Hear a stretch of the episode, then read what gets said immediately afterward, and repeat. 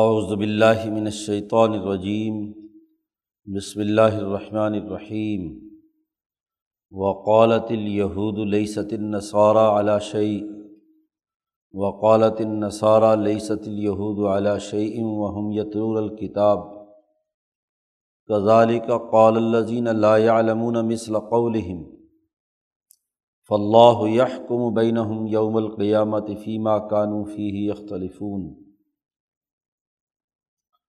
ومن اظلم ممن منع مساجد اللہ ان یذکر فی حسمه وسعى في خرابها اولئک ما كان لهم ان يدخلوها الا خائفین. لهم في الدنيا خزي ولهم في الآخرة عذاب عظيم ولله المشرق والمغرب. فأينما تولوا فسم وجه الله ان اللہ واسع علیم وقال اتخذ اللہ ولدن سبحانہ بلہ ما السماوات والارض کل اللہ قانتون. بدیع السماوات والارض وإذا قضا امرا فإنما يقول له كن فيكون. وقال الزین اللہ لولا اللہ او آیا كذلك قال الزین من قبلهم مثل قولهم. تشابہت قلوبهم. قد بین آیات لقومی یوقنون انا ارسلناك بالحق بشیرا ونذیرا ولا تسأل عن اصحاب الجحیم ولن ترزا عنکل یہود ولن نسخارا حتیٰ تب ملتہم قل ان ہد اللہ هو الہدا ولین اتبعت اہواءہم بعد الذی جاءک من العلم مالک من اللہ من ولی ولا نصیر الذین آتیناہم الکتاب یتلونہ حق تلاوتہ اولئک یؤمنون به. ومن یکفر بھی فلاء کہم الخاصرون صدق اللہ العظیم۔ بنی اسرائیل کی خرابیوں کا تذکرہ ہو رہا ہے۔ جب قومیں زوال پذیر ہو جاتی ہیں اور ان میں گروہیتیں پیدا ہو جاتی ہیں، تو ہر گروہ دوسرے کو غلط قرار دیتا ہے۔ اور یہ کہتا ہے کہ یہ فرقہ کسی صحیح اسلوب پر نہیں ہے، یہ غلط ہے۔ دوسرا فرقہ پہلے والے کو غلط قرار دیتا ہے۔ تو فرقہ وارانہ گروہیتیں پیدا ہو جاتی ہیں۔ انسانیت کی وحدت ٹوٹ جاتی ہے۔ انسانی وحدت کو پیش نظر رکھے بغیر خود ساختہ عقائد اور گروہیتوں کی بنیاد پر ایک دوسرے کے خلاف فتوے لگاتے ہیں۔ قرآن حکیم نے یہاں یہودیوں اور عیسائیوں کا تذکرہ کرتے ہوئے کہا ہے کہ آج ان کی مسخ شدہ مذہبیت یہاں تک ہو گئی کہ یہ ایک دوسرے کو کافر قرار دیتے ہیں۔ حالانکہ پچھلے آیت میں قانون اور ضابطہ بتلایا گیا تھا کہ جنت میں داخلہ یہود اور نصارہ کے ساتھ مخصوص نہیں، بلکہ بلامن اسلم وجہ اللہ وہ محسن۔ ہاں جو آدمی جو اللہ پر اسلام لایا، اپنے آپ کو اللہ کا فرما بردار بنایا اور دل سے صفت احسان اللہ کے ساتھ تعلق قائم کر لیا، اسی کے لیے نہ خوف ہے، نہ غم ہے۔ قرآن حکیم یہاں اس رقو سے کہتا ہے وہ قالت الہود الصۃ النصار علی شعی یہود تو یہ کہتے ہیں کہ یہ عیسائی کسی سیدھے راستے پر نہیں ہے۔ اعلیٰ شعین کسی کام کی بات پر نہیں ہے، کسی کام کے راستے پر نہیں ہے۔ یہ اردو میں کہا جاتا ہے لئی ست نصارہ اعلیٰ شعی نصارہ کچھ بھی نہیں ہے، عیسائی کچھ بھی نہیں ہے۔ اور وقالت نصارہ لئی ست الہود والا شعی اور عیسائی یہودیوں کے بارے میں کہتے ہیں کہ یہ یہودی کچھ نہیں ہے۔ ایک دوسرے کی نفی کرتے ہیں۔ ایک دوسرے کا انکار کرتے ہیں۔ یہود عیسائیوں کو اس لیے برا کہتے ہیں کہ انہوں نے عیسیٰ علیہ السلام کو اللہ کا بیٹا قرار دے لیا۔ اور عیسائی یہودیوں کو اس لیے برا قرار دیتے ہیں کہ یہ عیسیٰ علیہ السلام کی نبوت کے منکر بھی ہیں اور عزیر کو بیٹا قرار دے لیا۔ تو دونوں ایک دوسرے کے اوپر فتوے لگاتے ہیں کہ دوسرا گروہ کسی صحیح بات پر نہیں ہے۔ قرآن حکیم کہتا ہے، عجیب بات ہے، دونوں کتاب ایک ہی پڑھتے ہیں۔ وہ ہم یتلون الکتاب تورات ہی پڑھ رہے ہیں۔ ایک تورات پڑھ کر دوسرے فرقے کو گمراہ قرار دیتا ہے، اور دوسرا تورات پڑھ کر پہلے فرقے کو گمراہ قرار دیتا ہے۔ مولانا سندھی کہتے ہیں، یہی بات آج مسلمانوں میں ہے۔ سارے قرآن پڑھتے ہیں، لیکن ایک قرآن پڑھنے والا دوسرے قرآن پڑھنے والے کو کہتا ہے کہ جی یہ صحیح نہیں ہے۔ اور دوسرا قرآن پڑھنے والا پہلے کو کہتا ہے کہ یہ صحیح نہیں ہے۔ تو جب قوموں میں زوال آ جائے اور ان کا سیاسی شعور مارا جائے، انسانیت کا احترام اور اس کی اجتماعیت پیش نظر نہ ہو، تو ہر گروہیت معمولی سے اختلاف کی بنیاد پر دوسرے کو گمراہ اور کافر قرار دیتی ہے۔ انسانی اجتماعی مسائل پیش نظر نہیں رہتے اور وہ محض عقیدوں اور مسلقوں کے جھگڑوں میں ایک دوسرے کی انسانیت کی بھی توہین کرتے ہیں۔ حالانکہ دونوں قرآن پڑھ رہے ہیں۔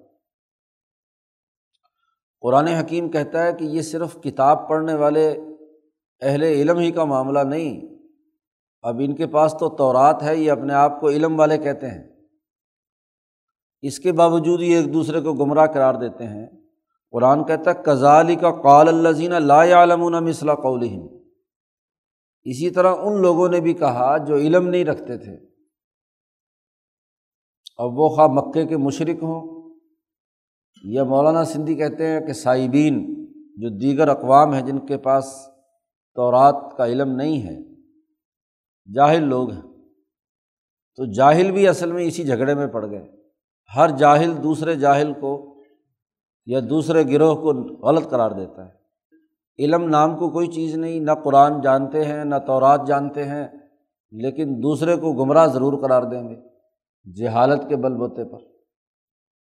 تو قوموں میں جب اجتماعیت کا شعور نہ رہے، انسانیت کی ترقی کی بات پیش نظر نہ رہے، اور انسانوں کو جوڑ کر ایک نظم حکومت اور نظم مملکت قائم کرنے، ان کا سیاسی اور معاشی نظام قائم کرنے کی فکر نہ رہے تو پھر ہر گروہ دوسرے گروہ کو خواہ وہ عالموں کا ہو یا جاہلوں کا ہو، وہ مثلا قولہم اسی طرح کی بات کرتے ہیں۔ یعنی ہر ایک دوسرے کی نفی کرتا ہے کہ فلاں فرقہ ایسا نہیں ہے، فلاں ایسا نہیں ہے۔ اللہ پاک نے ان فرقہ وارانہ گروہیتوں کا تذکرہ کر کے کہا فلاح یہ کم بین یوم القیامت فیمہ کانو فی یختلفون۔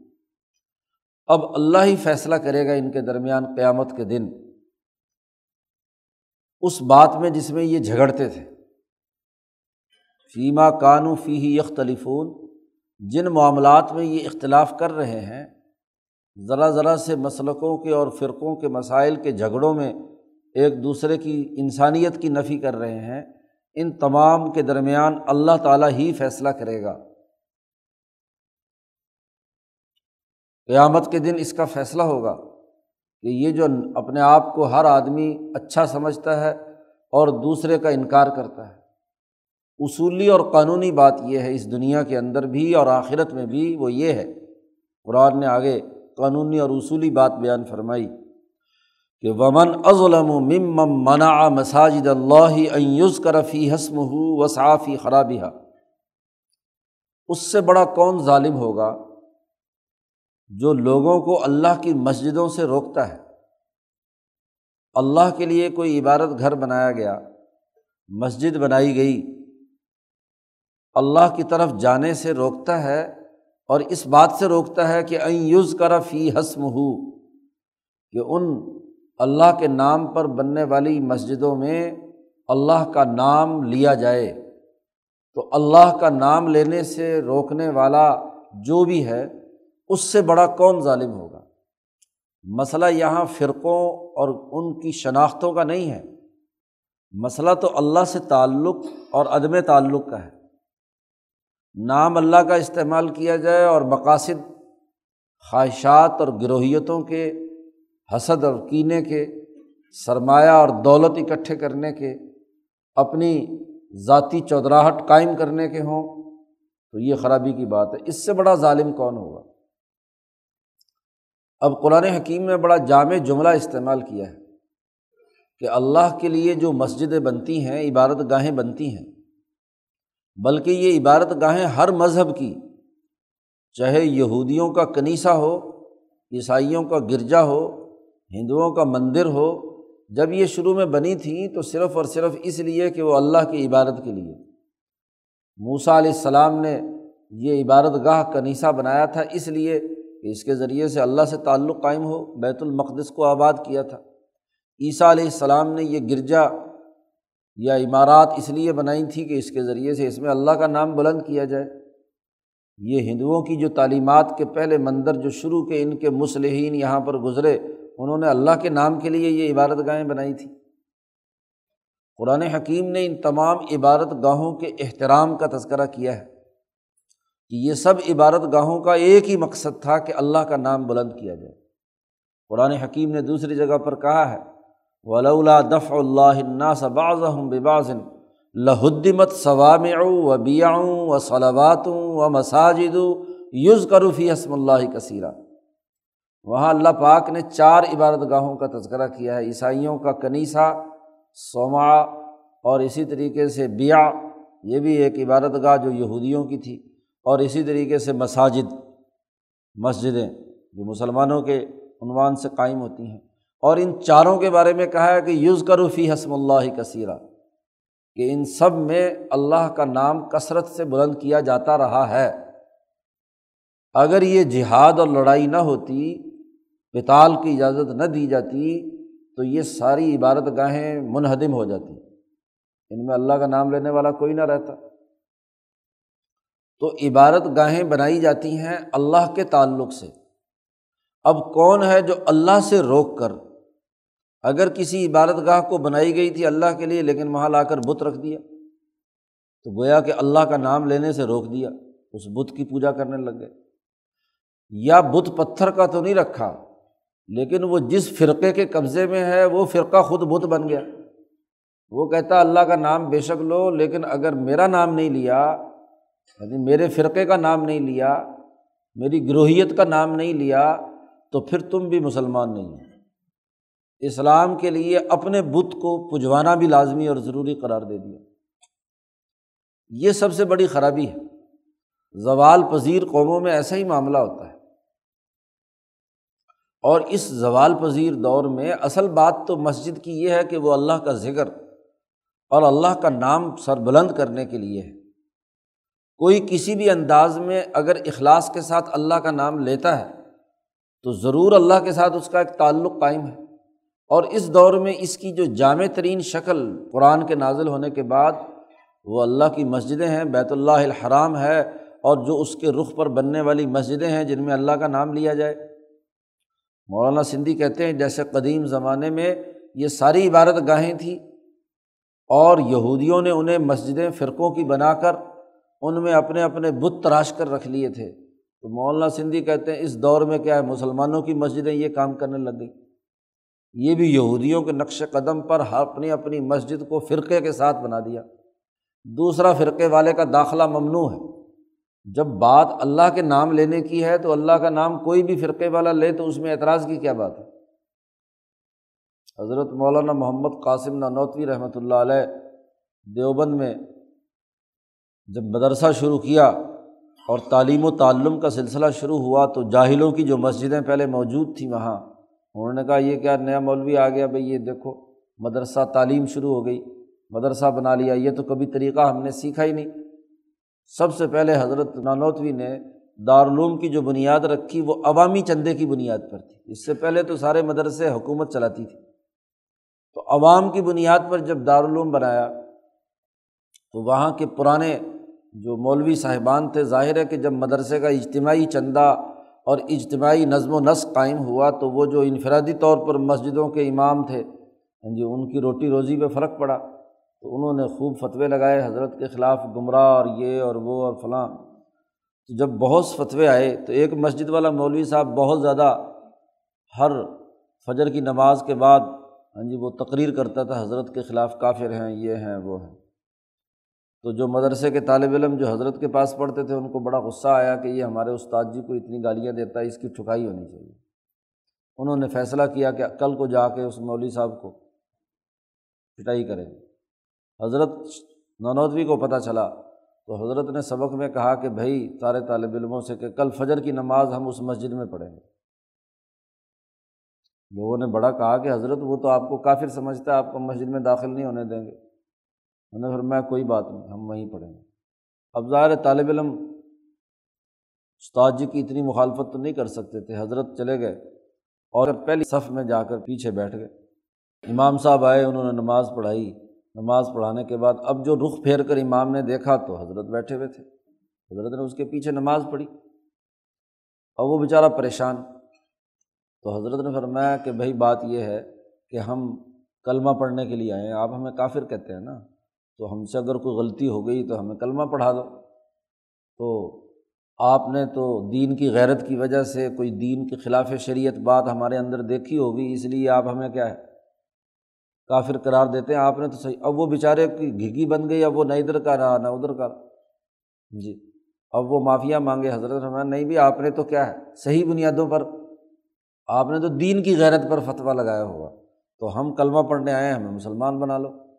تو وہ ساری مخالفت ختم اور وہ سارا جھگڑا لڑائی، اس کا مقصد تو جھگڑا پیدا کر کے ہاں جی اپنے مفادات حاصل کرنا تھا۔ تو بزرگوں کا جو صحیح طریقۂ کار رہا ہے وہ یہ کہ مسجدیں تو اللہ کے لیے بنائی گئی ہیں، لہٰذا اس کو جھگڑے کا گھر بنانا۔ یہ تو شیطان کی کارروائی ہوتی ہے، یہ تو جو ذاتی مفادات اٹھانا چاہتے ہیں، ان کا جھگڑا ہوتا ہے۔ اس جھگڑے کو روکنا چاہیے۔ قرآن حکیم کہتا ہے، اس سے بڑا ظالم کون ہوگا جو اللہ کی مسجدوں سے روکے؟ یہ کہ اس میں اللہ کا نام لیا جائے۔ اب لوگ مسجد میں اس لیے نہیں آتے کہ مولوی صاحب چونکہ فرقے کی بات کرتے ہیں۔ اب اس کی وجہ سے لوگوں کو آنے سے روک دیتے ہیں۔ زبان سے نہ کہیں، لیکن ان کا طرز فکر و عمل، ان کی بد اخلاقی لوگوں کو مسجد میں آنے سے کیا ہے؟ روکنے کا ذریعہ بن جاتی ہے۔ مسجد میں آ کر تو لوگوں کو سیکھنا سکھانا ہے۔ اور اگر مسجد میں ان کے ساتھ غلط حرکت کی جائے تو وہ اب نوجوان بیچارہ مسجد میں نماز پڑھنے آ گیا کہ تو نے پینٹ کیوں پہن رکھی ہے؟ تو نے جو ہے نا بودا کیوں کٹوا رکھا ہے؟ تو نے فلانا کیوں کر رکھا ہے؟ وہ چل پچھلی صف میں چل، ساڑھے بوڑھے بوڑھے جو ہے نا وہ اگلی صف میں اور باقی سارے پیچھے دھکیل دیتے ہیں۔ وہ بیچارہ آ ہی گیا ہے تو اس کو لڑ جھگڑ کر کیا ہے وہ اگلے دن کہتا چھوڑو یار، ان بوڑھوں کے پاس کیا جانا۔ تو بات یہ ہے کہ مسجد جو اللہ کا نام سکھانے کا ذریعہ بنے وہاں اس سے بڑا کون ظالم ہوگا جو لوگوں کو مسجد سے روکنے کا سبب بنے کہ اس میں اللہ کا نام نہ لیا جائے۔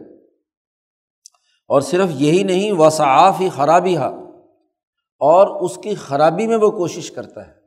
آج مسجدیں اجڑی ہوئی ہیں۔ جمعے کے خطبے میں بس جمعے کی نماز کھڑی ہوتی ہے تو لوگ دوڑ کر آتے ہیں۔ اس سے پہلے وہ کہتے ہیں، مولوی صاحب پتہ نہیں کیا ادھر ادھر کی کہانیاں سناتے رہتے ہیں تو ہم، کوئی کام کی بات تو ہوتی نہیں۔ تو اپنی مسجدوں کو بے آباد کرنے کی کوشش کرتے ہیں۔ جب ذاتی مفادات اٹھائے جائیں، گروہی اور طبقاتی مفادات اٹھائے جائیں تو مسجدیں بے آباد ہوں گی۔ ہاں جی اس کا راستہ روکنے کا عمل ہے۔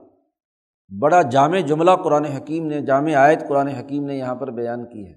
ایسے ہی جو لوگ مسجدوں کو شہید کرتے ہیں یا ان کی توہین کرتے ہیں یا ان کے راستے میں روکتے ہیں، اب مسجد حرام سے مکے کے مشرقوں نے حضور کو روک دیا جب عمرے کے لیے حضور صلی اللہ علیہ وسلم تشریف لے جا رہے ہیں۔ ایسے ہی جب عیسائیوں کا قبضہ ہوا بیت المقدس پر تو انہوں نے یہودیوں کو بیت المقدس میں داخل ہونے سے روک دیا کہ جی آئندہ پابندی ہے کہ کوئی عیسائی مسجد کے قریب بھی نہ آئے۔ بھائی جو اللہ کے نام کے لیے عمارت بنی ہے اس کے لیے تو جو انسان بھی آنا چاہے اس کو آنے کی اجازت ہونی چاہیے۔ یہاں تو دوسرے فرقے کا آ جائے تو مسجد دھو کر پاک کی جاتی ہے کہ فلاں لوگ آ گئے تھے، لہٰذا اس مسجد کو کیا دھو اور صاف کرو اور پاک کرو۔ قرآن حکیم کہتا ہے کہ جو اس فرقہ وارانہ گروہیتوں میں مبتلا ہو کر اللہ کے نام سے لوگوں کو روکتے، اللہ کی مسجدوں میں خرابی پیدا کرتے، لوگوں کو مسجد سے دور کرنے کا ذریعہ بنتے ہیں، قرآن کہتا لہم فت دنیا خزیون۔ ان کے لیے دنیا میں رسوائی اور ذلت ہے۔ وہ پست رہیں گے، سیاسی زوال سے دو چار رہیں گے، معاشی بھوک و افلاس کی حالت میں رہیں گے۔ ان کی عبادت گاہیں اور ان کی مسجدیں جو دراصل اللہ کے دین کے غلبے کے لیے تھیں، اللہ کے دین کے نظام کو قائم کرنے کے لیے تھیں، جب وہ مسجد چھوٹے چھوٹے جزوی اور گروہی مفادات کا مرکز بن جائیں مولانا سندھی نے اس کی تعبیر کیا ہے کہ جب وہ چھوٹے چھوٹے بدبودار گڑھوں اور تالابوں کی شکل اختیار کر جائیں تو اس سے بدبو کے بھبکے اڑیں گے اور اس سے انسانیت کے لیے کوئی فائدہ نہیں ہوگا تو انسانیت ان کو کیوں قبول کرے گی؟ اس وقت انقلاب کی ضرورت ہوتی ہے کہ وہ سیلاب جو انسانیت کی ترقی کا ہے اس کو تیزی سے گزارا جائے تاکہ وہ سارے گڑھے اور تالاب پر ہو جائیں اور انسانیت دوبارہ زندہ ہو جائے تو زندگی پیدا کرنے کے لیے پھر انقلاب کی ضرورت ہوتی ہے، تبدیلی کی ضرورت ہوتی ہے۔ ان کے لیے دنیا میں بھی ذلت ہے اور ولاحم فل آخرت عذاب العظیم اور ان کے لیے آخرت میں بہت بڑا عذاب ہے۔ کیونکہ دنیا میں یہ اللہ کے دین سے روکنے کا سبب بنتے رہے۔ دنیا میں مسجدوں کو برباد کرنے اور بے آباد کرنے کا انہوں نے کام کیا۔ پھر یہ جھگڑتے اس بات میں بھی ہیں۔ کہ تیرا قبلہ ادھر ہے، میرا قبلہ ادھر ہے، اس کا قبلہ ادھر ہے، اس کا قبلہ ادھر ہے۔ اب یہودی ایک طرف رخ کر کے نماز پڑھتے تھے، عیسائی کہتے، نہیں، قبلہ ادھر نہیں، ادھر۔ یا جب نبی اکرم صلی اللہ علیہ وسلم نے فرمایا کہ اب قبلہ یہاں بیت اللہ الحرام کی طرف ہے، تو قبلے پر جھگڑے کرتے ہیں۔ اللہ پاک نے یہاں قانون اور ضابطہ یہ بھی بتلا دیا کہ بھائی مسجدوں میں آ کر قبلوں کے جھگڑوں کے اندر مبتلا ہونا۔ جی۔ تو یہ کوئی عقل کی بات نہیں، یہ اصول دین میں سے نہیں ہے۔ یہ جزوی اور فروئی بات ہے۔ قبلہ تو صرف اس لیے ہے کہ اس کے ذریعے سے اللہ سے تعلق قائم کیا جائے۔ اگر قبلہ تو صحیح ہو لیکن اللہ سے تعلق نہ ہو، دل میں حسد، کینہ بوجھ خرابیاں، انسان دشمنی کے امور موجود ہوں، تو دراصل وہ قبلہ کیا ہوا؟ تو قبلے کی بنیاد پر تو محض لڑائی ہوئی۔ اللہ نے قانون بیان کر دیا ولی اللہ مشرق و المغرب اللہ ہی کے لیے ہے مشرق اور مغرب۔ یہودی کہتے تھے مشرق میں ہے، دوسرے کہتے تھے مغرب میں ہے۔ تو مغرب اور مشرق کے جھگڑے تم نے شروع کر دیے۔ یہ مشرق کے رہنے والے ہیں اور یہ مغرب کے رہنے والے ہیں، یہ شمال کے رہنے والے ہیں، یہ جنوب کے رہنے والے ہیں۔ یہ جو انسانیت کو تم نے خانوں میں بانٹ دیا، یہ غلط ہے۔ ولی اللہ مشرق و المغرب مشرق ہو یا مغرب ہو ادھر کا ہو یا ادھر کا ہو، ہے تو اللہ کے لیے۔ ساری چیزیں اللہ کے لیے فعینما تو ولو فسمہ بج اللہ جس طرف بھی تم منہ کرو، ادھر اللہ ہی ہے۔ تمہاری توجہ اللہ کی طرف ہونی چاہیے۔ مولانا سندھی کہتے ہیں، اصل تو حضیرت القدس کی طرف متوجہ ہونا ہے۔ جو اللہ کا مقدس مقام، عرش الہی ہے۔ دل کا تعلق اگر حضیرت القدس کی طرف ہے اور اس کے مقاصد و اہداف کے لیے آپ کام کر رہے ہیں، پھر تو درست ہے۔ اور اللہ سے تعلق نہ ہو، احسان کی صفت پیدا نہ ہو، حضیرت القدس سے یا عرش الٰہی کے ساتھ ربط پیدا نہ ہو اور مشرق و مغرب کے جھگڑے شروع کیے جائیں، قبلہ ادھر نہیں، ادھر ہے، ادھر نہیں، ادھر ہے، تو یہ سطحی باتیں ہیں۔ یہ اصول دین میں سے نہیں ہے، اصل دین جو ہے وہ اخبات اللہ ہے۔ اللہ کی طرف متوجہ ہونا ہے اور وہ توجہ ذات باری تعلیٰ کی طرف حضیرت القدس کی طرف ہے۔ اب ادھر متوجہ ہونے کے بجائے تم قبلوں کے جھگڑوں پہ لڑ رہے ہو۔ ان اللہ واسع علیم۔ بے شک اللہ تعالیٰ بے انتہا بخشش کرنے والا، سب کچھ جاننے والا ہے۔ کسی کا قبلہ ادھر ہے، کسی کا۔ اب یہاں ہندوستان والوں کا سارا قبلہ بیت المقدس کی طرف رخ کرتے ہیں، مغرب کی طرف نماز پڑھ کے۔ مدینہ منورہ والے جو ہیں وہ جنوب کی طرف نماز رخ کر کے نماز پڑھتے ہیں۔ ہاں جی دوسرے جو ادھر افریقہ والے ہیں وہ شمال کی طرف نماز پڑھتے ہیں۔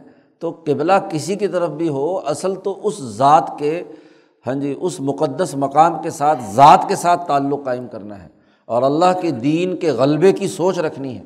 اگر اللہ کا دین مغلوب ہے اور تم قبلوں کے جھگڑوں میں ایک دوسرے کو کافر قرار دینا شروع کرو، تو یہ انسانیت کی توہین ہے۔ وقال التخذ اللہ ولدن سبحانہ۔ جب اللہ کی بات آئی تو اللہ سے تعلق کے بجائے اللہ کے ساتھ تعلق کے واسطے میں اپنے کسی نبی یا نیک آدمی کو کہتے ہیں وہ اللہ نے بیٹا بنا لیا۔ بھائی اللہ سے تعلق تو تب ہے کہ جب اللہ کی حکمرانی وحدہ لا شریک کے طور پر مانی جائے۔ اس کائنات کا احکم الحاکمین اسی ذات کو مانا جائے۔ تو یہ لوگ کہتے ہیں کہ اللہ نے بیٹا بنا لیا، کوئی کہتا ہے عیسیٰ اللہ کا بیٹا ہے، کوئی کہتا ہے عزیر اللہ کا بیٹا ہے، کوئی کہتا ہے رام چندر جی اللہ کا بیٹا ہے، کوئی کہتے ہیں کرشن جی مہاراج اللہ کا بیٹا ہے۔ انہوں نے سب نے مل کر کوئی فرشتوں کو اللہ کی بیٹیاں قرار دیتا ہے۔ سبحان ہو اللہ تعالیٰ ان تمام چیزوں سے پاک ہے۔ بل لہو معافی سماواتی ولعرض بلکہ جو کچھ آسمان اور زمین میں ہے، اس کی ملکیت وہ، اس کے اللہ تبارک و تعالیٰ کی ہے۔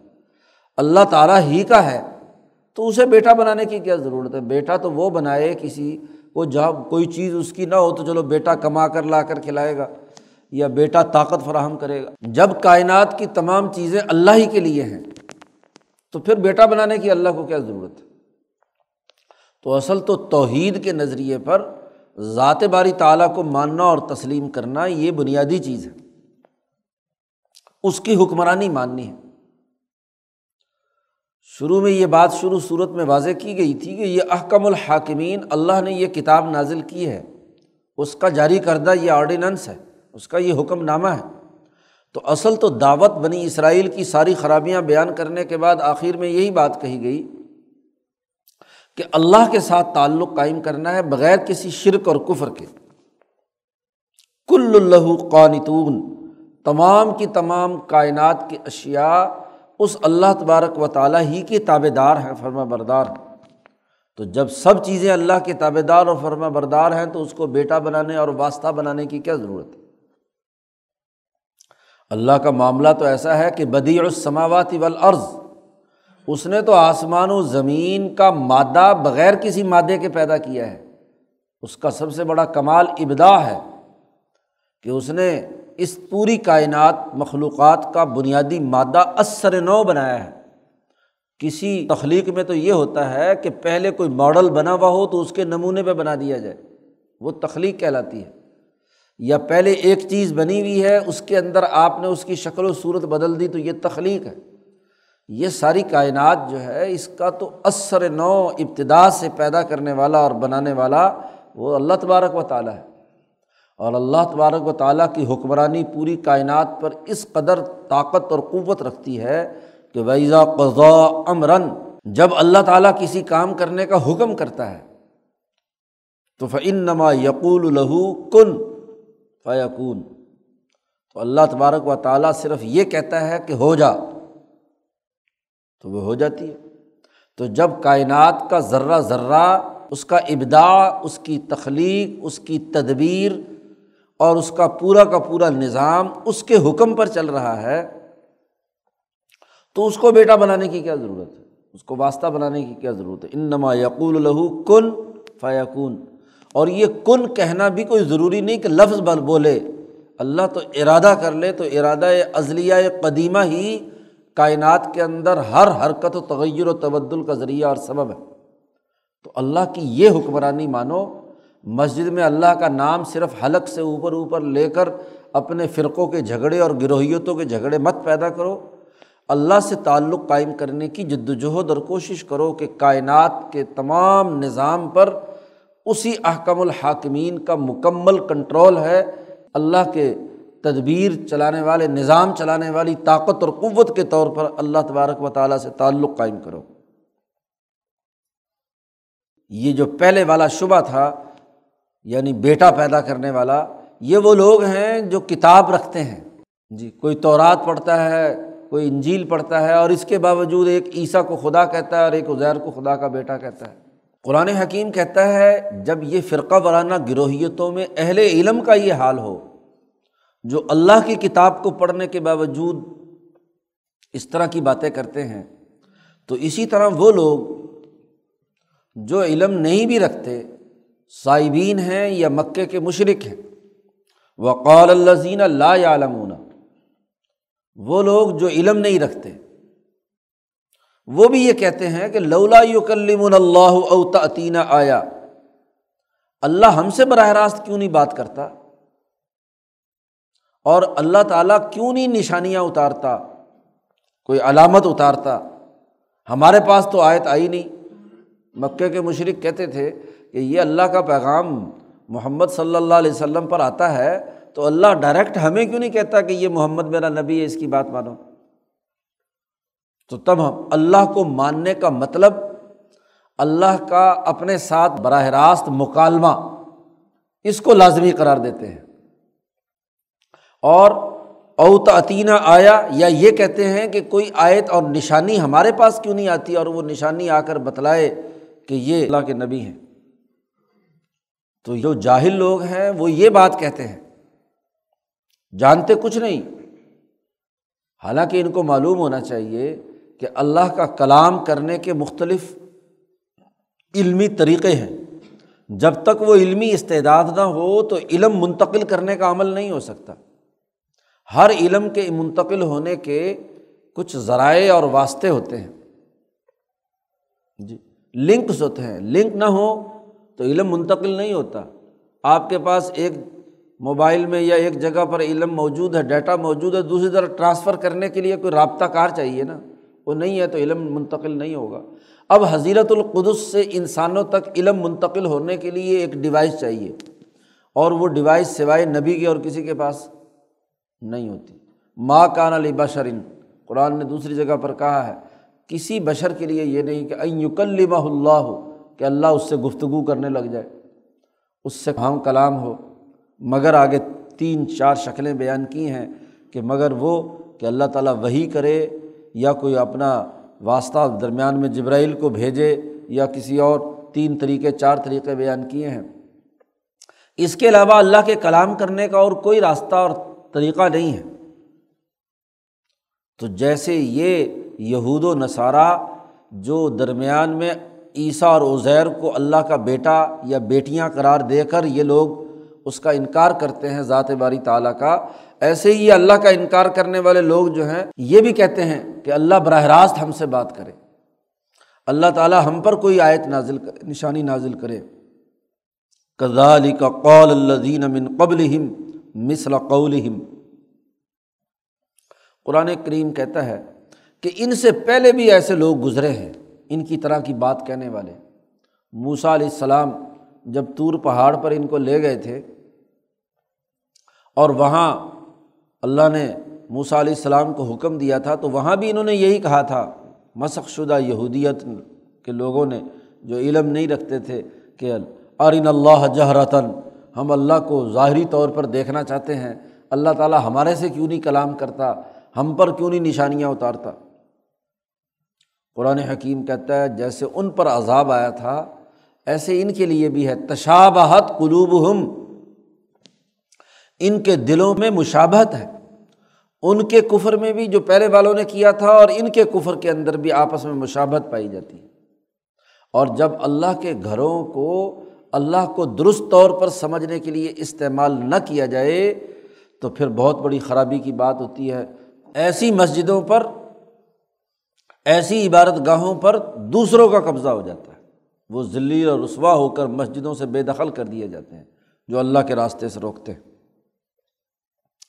قد بین الیات القومی یو قنون بے شک ہم نے یہ نشانیاں خوب کھول کر بیان کر دی ہیں اس قوم کے لیے جو یقین رکھنے والی ہے جو اللہ کی حکمرانی پر یقین رکھتی ہے، اس کے لیے بڑی نشانیاں ہیں۔ پہلے اللہ کی حکمرانی تو مانو کسی حکومت کو مانو گے تو اس کے کسی کلام سے تم ہم کلام ہو سکتے ہو۔ اس کے کسی ڈسپلن سے تمہیں بلا کر ہاں جی کوئی فرمان دیا جائے گا۔ ڈسپلن تسلیم نہ کرو اور کہو کہ جی تمہیں ڈائریکٹ جو ہے مرکز سے ہدایات براہ راست آئیں۔ تو یہ کیسے ہو سکتا ہے؟ انا اور صلاح کا بالحق بشیرم و نذیرہ بے شک ایر محمد صلی اللہ علیہ وسلم، ہم نے آپ کو حق کے ساتھ بھیجا ہے۔ بے شک ہم نے آپ کو بھیجا ہے حق سچا دین دے کر اور اس کے دو مقاصد ہیں، بشیرم و نذیرہ، جو اس کے مطابق انسانی معاشرے کو درست طور پر تشکیل کرنے کا کام کرے گا، اس کے لیے خوشخبری ہے۔ اور جو اس پورے پروگرام کو قبول نہیں کرے گا، اس کے لیے آپ ڈرانے والے نذیرہ۔ اور ولا تس ان اصحاب الجحیم اللہ پاک رسول اللہ صلی اللہ علیہ وسلم سے کہتے ہیں کہ آپ سے نہیں پوچھا جائے جہنمیوں کے بارے میں، آپ کو کہیں یہ ہو کہ جی یہ جہنم میں جا رہے ہیں تو بڑی میری پوچھ نہ ہو اور آپ ہر وقت ان کے پیچھے پڑے رہتے ہیں اس غم میں کہ کہیں یہ جہنم میں نہ چلے جائیں۔ تو ان کو جنت کی طرف لانے کے لیے، صحیح راستے پر لانے کے لیے آپ محنت اور مشقت کرتے ہیں۔ حضور صلی اللہ علیہ وسلم کے بارے میں قرآن نے دوسری جگہ پر کہا لا اللہ کا باقی النفس کا اللہ یقون مومنین۔ شاید کہ تیرا سینہ پھٹ جائے، اس لیے کہ یہ اسلام نہیں قبول کر رہے۔ تو چونکہ انسانیت پر رحمت اور شفقت جو رحمت للعالمین کی حیثیت سے حضور صلی اللہ علیہ وسلم میں تھی، تو آپ صلی اللہ علیہ وسلم تو یہ چاہتے تھے کہ یہ زیادہ سے زیادہ جہنم سے نکلیں۔ تو حضور کو کہا گیا کہ آپ تسلی رکھیں۔ آپ سے جہنمیوں کے جہنم میں جانے کے بارے میں پوچھ گچھ نہیں ہوگی کہ کیوں یہ ایمان نہیں لائے؟ وہ تو ان سے ہوگی کہ جو آپ کے سچے پیغام کو قبول نہیں کرتے۔ آپ کا کام تو بالحق کی بشیرم و نذیرہ، سیدھے راستے کا اور پیغام دے دینا ہے۔ باقی آپ یہ چاہیں کہ یہ سارے یہودی اور سارے عیسائی سب کے سب مسلمان ہو جائیں اور کلمہ پڑھ لیں۔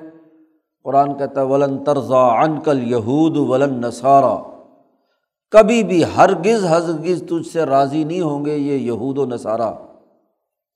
حتیٰ تتبیہ ملت ہوں مگر یہ کہ تو ان کے مذہب کی پیروی کرنے لگ جائے۔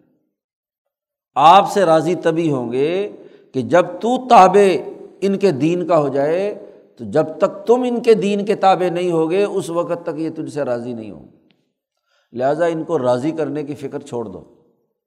بس حق کا نظام قائم کرو۔ اور جو ان میں جہنم جانے کے لیے تیار ہیں تو جانے دو۔ یہ تو کبھی بھی تمہارا پروگرام قبول نہیں کریں گے۔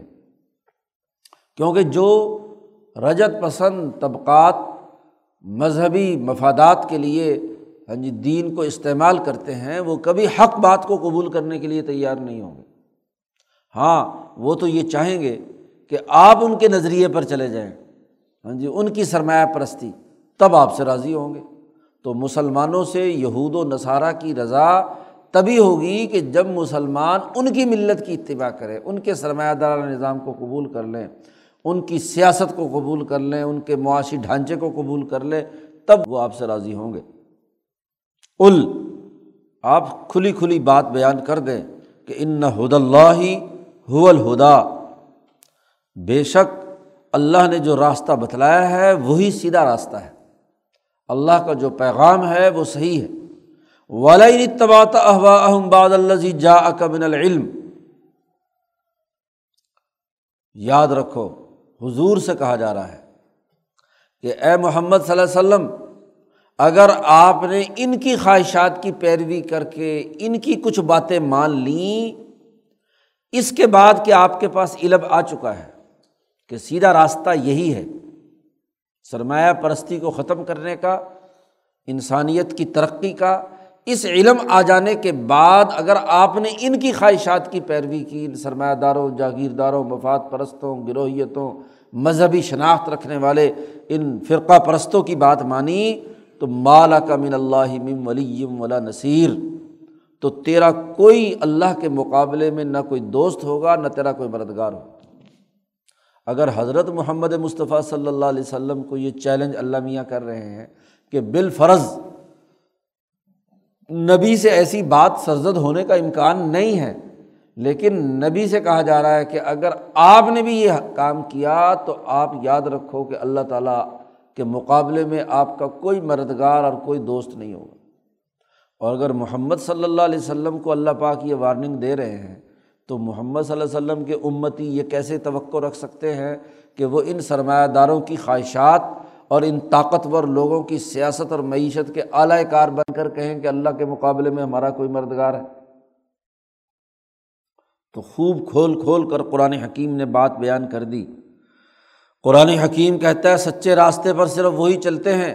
اللہ زینہ آتینہ الکتابہ یتلون حق تلاوتی۔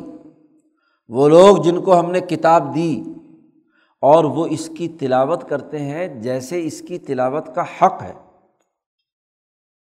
یعنی خوب سوچ سمجھ کر اس کے معنی مفاہیم پر غور و فکر کرتے ہیں، توجہ کرتے ہیں اور اس کے مطابق اپنے دل و دماغ کو بدلنے اور اپنے اعمال کو بدلنے کی طرف متوجہ ہوتے ہیں۔ الائی کا یؤمن و نبی ہی صرف وہی لوگ ہی اس پر ایمان لائیں گے، اس کے علاوہ اور کوئی نہیں۔ حتیٰ کہ یہاں الکتاب سے مراد تورات بھی ہو سکتی ہے، قرآن بھی ہو سکتا ہے۔ تو اسی لیے یہودی علماء میں سے وہ لوگ جنہوں نے تورات کو پورے اچھے طریقے سے تلاوت کیا، تو تورات سے ہی انہیں پتہ چل گیا کہ محمد صلی اللہ علیہ وسلم سچے ہیں اور وہ حضور پر ایمان لے آئے۔ تو جو بھی صدقے دل کے ساتھ اللہ کی اس کتاب کو توجہ سے پڑھے گا، چاہے تورات کو ہی صحیح طریقے سے پڑھے تو الاائے کا یو امین النبی ہی وہ ایمان لے آئیں گے۔ تو حضرت عبداللہ ابن السلام رضی اللہ تعالیٰ عنہ یہودیوں کے بہت بڑے عالم تھے، تورات کے حافظ تھے۔ ہاں جی تو تورات کو انہوں نے توجہ سے تلاوت کی اور اس میں جو نشانیاں حضور کی بتلائی گئی تھیں وہ پوری ہوئیں۔ تو حضور کے پاس آ کر ایمان لے آئے۔ ان کے ایمان کا بھی عجیب واقعہ ہے۔ مسلمان ہو گئے اور مسلمان ہونے کے بعد انہوں نے حضور سے کہا کہ میں اندر کمرے میں پیچھے بیٹھتا ہوں۔ آپ ان یہودیوں کے بڑے بڑے علماء سے بلا کر میرے بارے میں پوچھنا کہ وہ کیسا آدمی ہے ابھی تک یہودیوں کو پتہ نہیں چلا تھا کہ یہ مسلمان ہو چکے ہیں۔ تو وہ اندر پیچھے کمرے میں تھے، حضور نے یہودیوں کو بلا کر بڑے بڑے ان کے علماء جمع ہو گئے، ان سے پوچھا کہ بھائی، عبداللہ ابن السلام کیسا آدمی ہے؟ ان کا بہت بڑا عالم ہے، بہت علامہ ہے، بہت فہامہ ہے، تورات کا حافظ ہے، بڑا نیک ہے، بڑا بزرگ ہے، بڑی تعریفوں کے پل باندھے۔ تو جب بہت تعریفیں کی انہوں نے، تو انہوں نے کہا کہ اگر وہ مسلمان ہو جائے تو پھر کیا خیال ہے؟ تم سارے مسلمان ہو جاؤ گے نا؟ کیونکہ تمہارا سب سے بڑا جو لیڈر اور عالم ہے، وہ اگر تورات کی بنیاد پر مسلمان ہو رہا ہے تو تم بھی مسلمان ہوگا نہیں نہیں، یہ کیسے ہو سکتا ہے کہ ہمارا اتنا بڑا چودھری جو ہے وہ مسلمان ہو جائے؟ وہ کلمہ نہیں پڑھ سکتا۔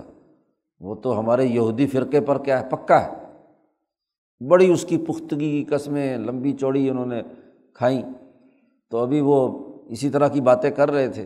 تو عبداللہ ابن السلام پیچھے سے دروازہ کھول کر آیا انہوں نے کہا اشہد اللہ الہ الا اللہ و اشہد ان محمد الرسول اللہ.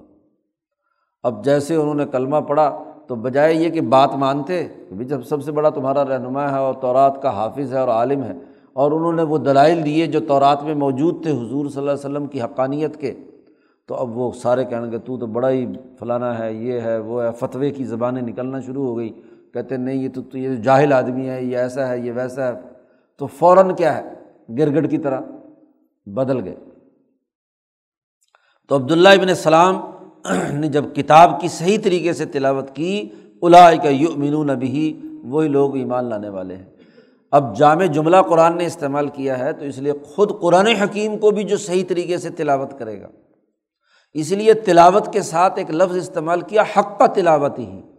کہ اس تلاوت کا حق ادا کیا۔ ایک تلاوت محض حلق سے اوپر اوپر ہے۔ جو حضور صلی اللہ علیہ وسلم نے فرمایا کہ آخر زمانے میں لوگ قرآن پڑھیں گے، بڑی خوشحانی سے پڑھیں گے، بہت اچھے طریقے سے پڑھیں گے، لیکن لا یجاوز و حناج رحم وہ ان کے حلق سے نیچے نہیں اترے گا۔ وہ پھر باہر کی ہاں جی خوش نمائی اور خوبصورتی اور لہن کے ساتھ تو ہوگا، لیکن دل پر اس کا اثر نہیں ہوگا۔ تو تلاوت، حق کا تلاوت ہی کی جائے۔ غور و فکر کے ساتھ، تدبر کے ساتھ اس کے مقاصد اور معنی کو سمجھا جائے الائی کا یؤمنون بھی وہی اس پر یقین رکھیں گے۔ اور یاد رکھو امن یکفر بھی فلائی کام الخاصرون جو لوگ اس کے منکر ہیں، انکار کرنے والے ہیں اس کتاب کا، اس تعلیمات کا، تو وہی لوگ نقصان اٹھانے والے ہیں، وہی خسارے میں ہیں۔ تو قرآن حکیم نے یہاں بنی اسرائیل کی خرابیاں بڑی تفصیل کے ساتھ بیان کی ہیں۔ تقریباً یہ آدھا پارا مکمل ہو چکا ہے، جس میں بنی اسرائیل کی خرابیاں بیان کی ہیں۔ ان خرابیوں کو بیان کرنے کے مقاصد یہ ہیں کہ ایک تو یہ مسخ شدہ جو مذہبیت مدینہ منورہ میں موجود تھی، اس کی خرابیاں واضح کی جائیں۔ دوسرا، نبی اکرم صلی اللہ علیہ وسلم ایک جماعت تیار کر رہے ہیں۔ تو موسا علیہ السلام کو یا اسرائیلی امبیا کو جماعت کے تیار کرنے میں کن کن رویوں کا سامنا کرنا پڑا۔ تنظیمی دائرے کے اندر جب لوگ آتے ہیں یا ان مربی کو تربیت کرنے کی ضرورت پیش آتی ہے تو کیا سوالات ابھرتے ہیں؟ کون کون سے مسائل اور مشکلات سامنے آتی ہیں؟ کس طرح کے شکوک و شبہات اور بد عملیاں سامنے آتی ہیں؟ تو ان کو کنٹرول کرنے کا کیا طریقہ ہے؟ تو چونکہ نبی اکرم صلی اللہ علیہ وسلم بھی مدینہ منورہ میں ایک ریاست قائم کر رہے ہیں اس ریاست کے لیے ایک تربیت یافتہ جماعت کی ضرورت ہے، تو اس تربیت یافتہ جماعت کو سکھانے کے لیے کہ کن کن خرابیوں کو پیش نظر رکھا جائے۔ اور یہ جماعت وہ حرکتیں نہ کرے جو موسا علیہ السلام کے زمانے میں یا عیسیٰ علیہ السلام کے زمانے میں ان یہودیوں نے حرکتیں کی تھیں۔ اسی لیے غزبۂ بدر کے موقع پر جب نبی اکرم صلی اللہ علیہ وسلم نے پوچھا تمام لوگوں سے کہ بھائی ہم مدینے سے تو نکلے تھے ابو سفیان کے تجارتی قافلے کو روکنے کے لیے، لیکن تجارتی قافلہ تو نکل گیا۔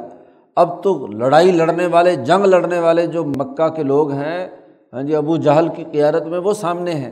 تو کیا تم اب جنگ لڑنا چاہتے ہو؟ تو ہر آدمی اپنی اپنی بات بتلائے۔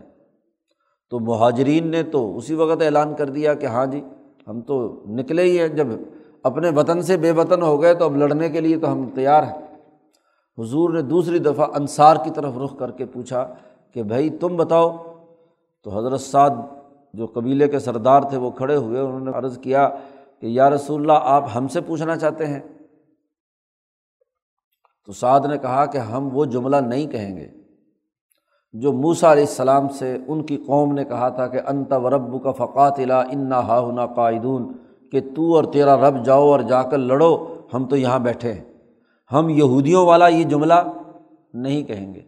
ہم تو جہاں آپ کا پسینہ گرے گا، وہاں اپنا خون گرائیں گے۔ تو گویا کہ یہودیوں کے اس قصے کے اندر جو خرابیاں تھیں، تو صحابہ کی تعلیم و تربیت میں ان خرابیوں کا صحابہ کو ادراک ہوا اور صحابہ نے وہ یہود والی غلطیاں نہیں دہرائیں اور انہوں نے اس کا انکار کیا۔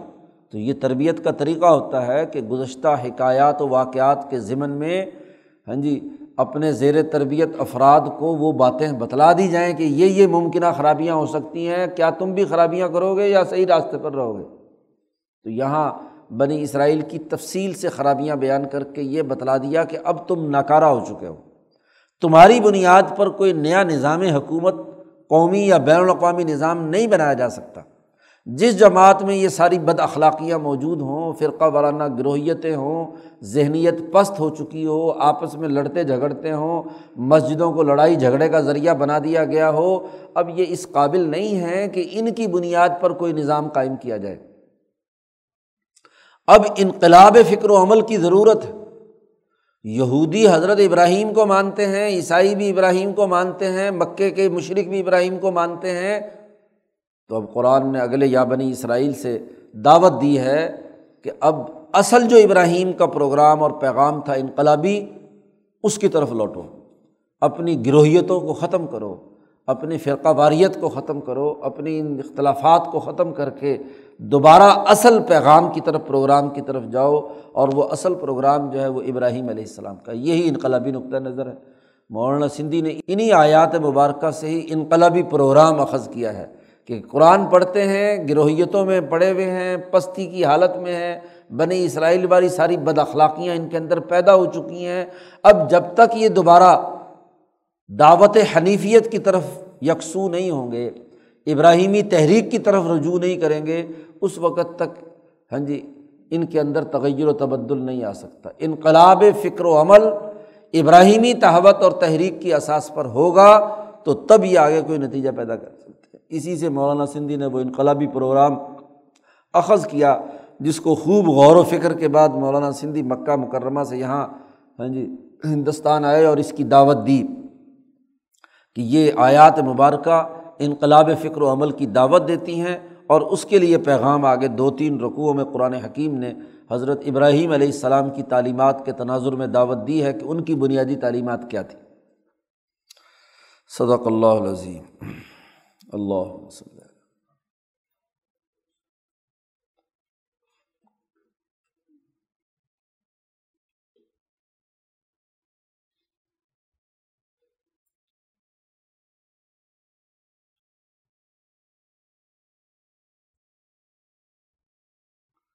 اجمائی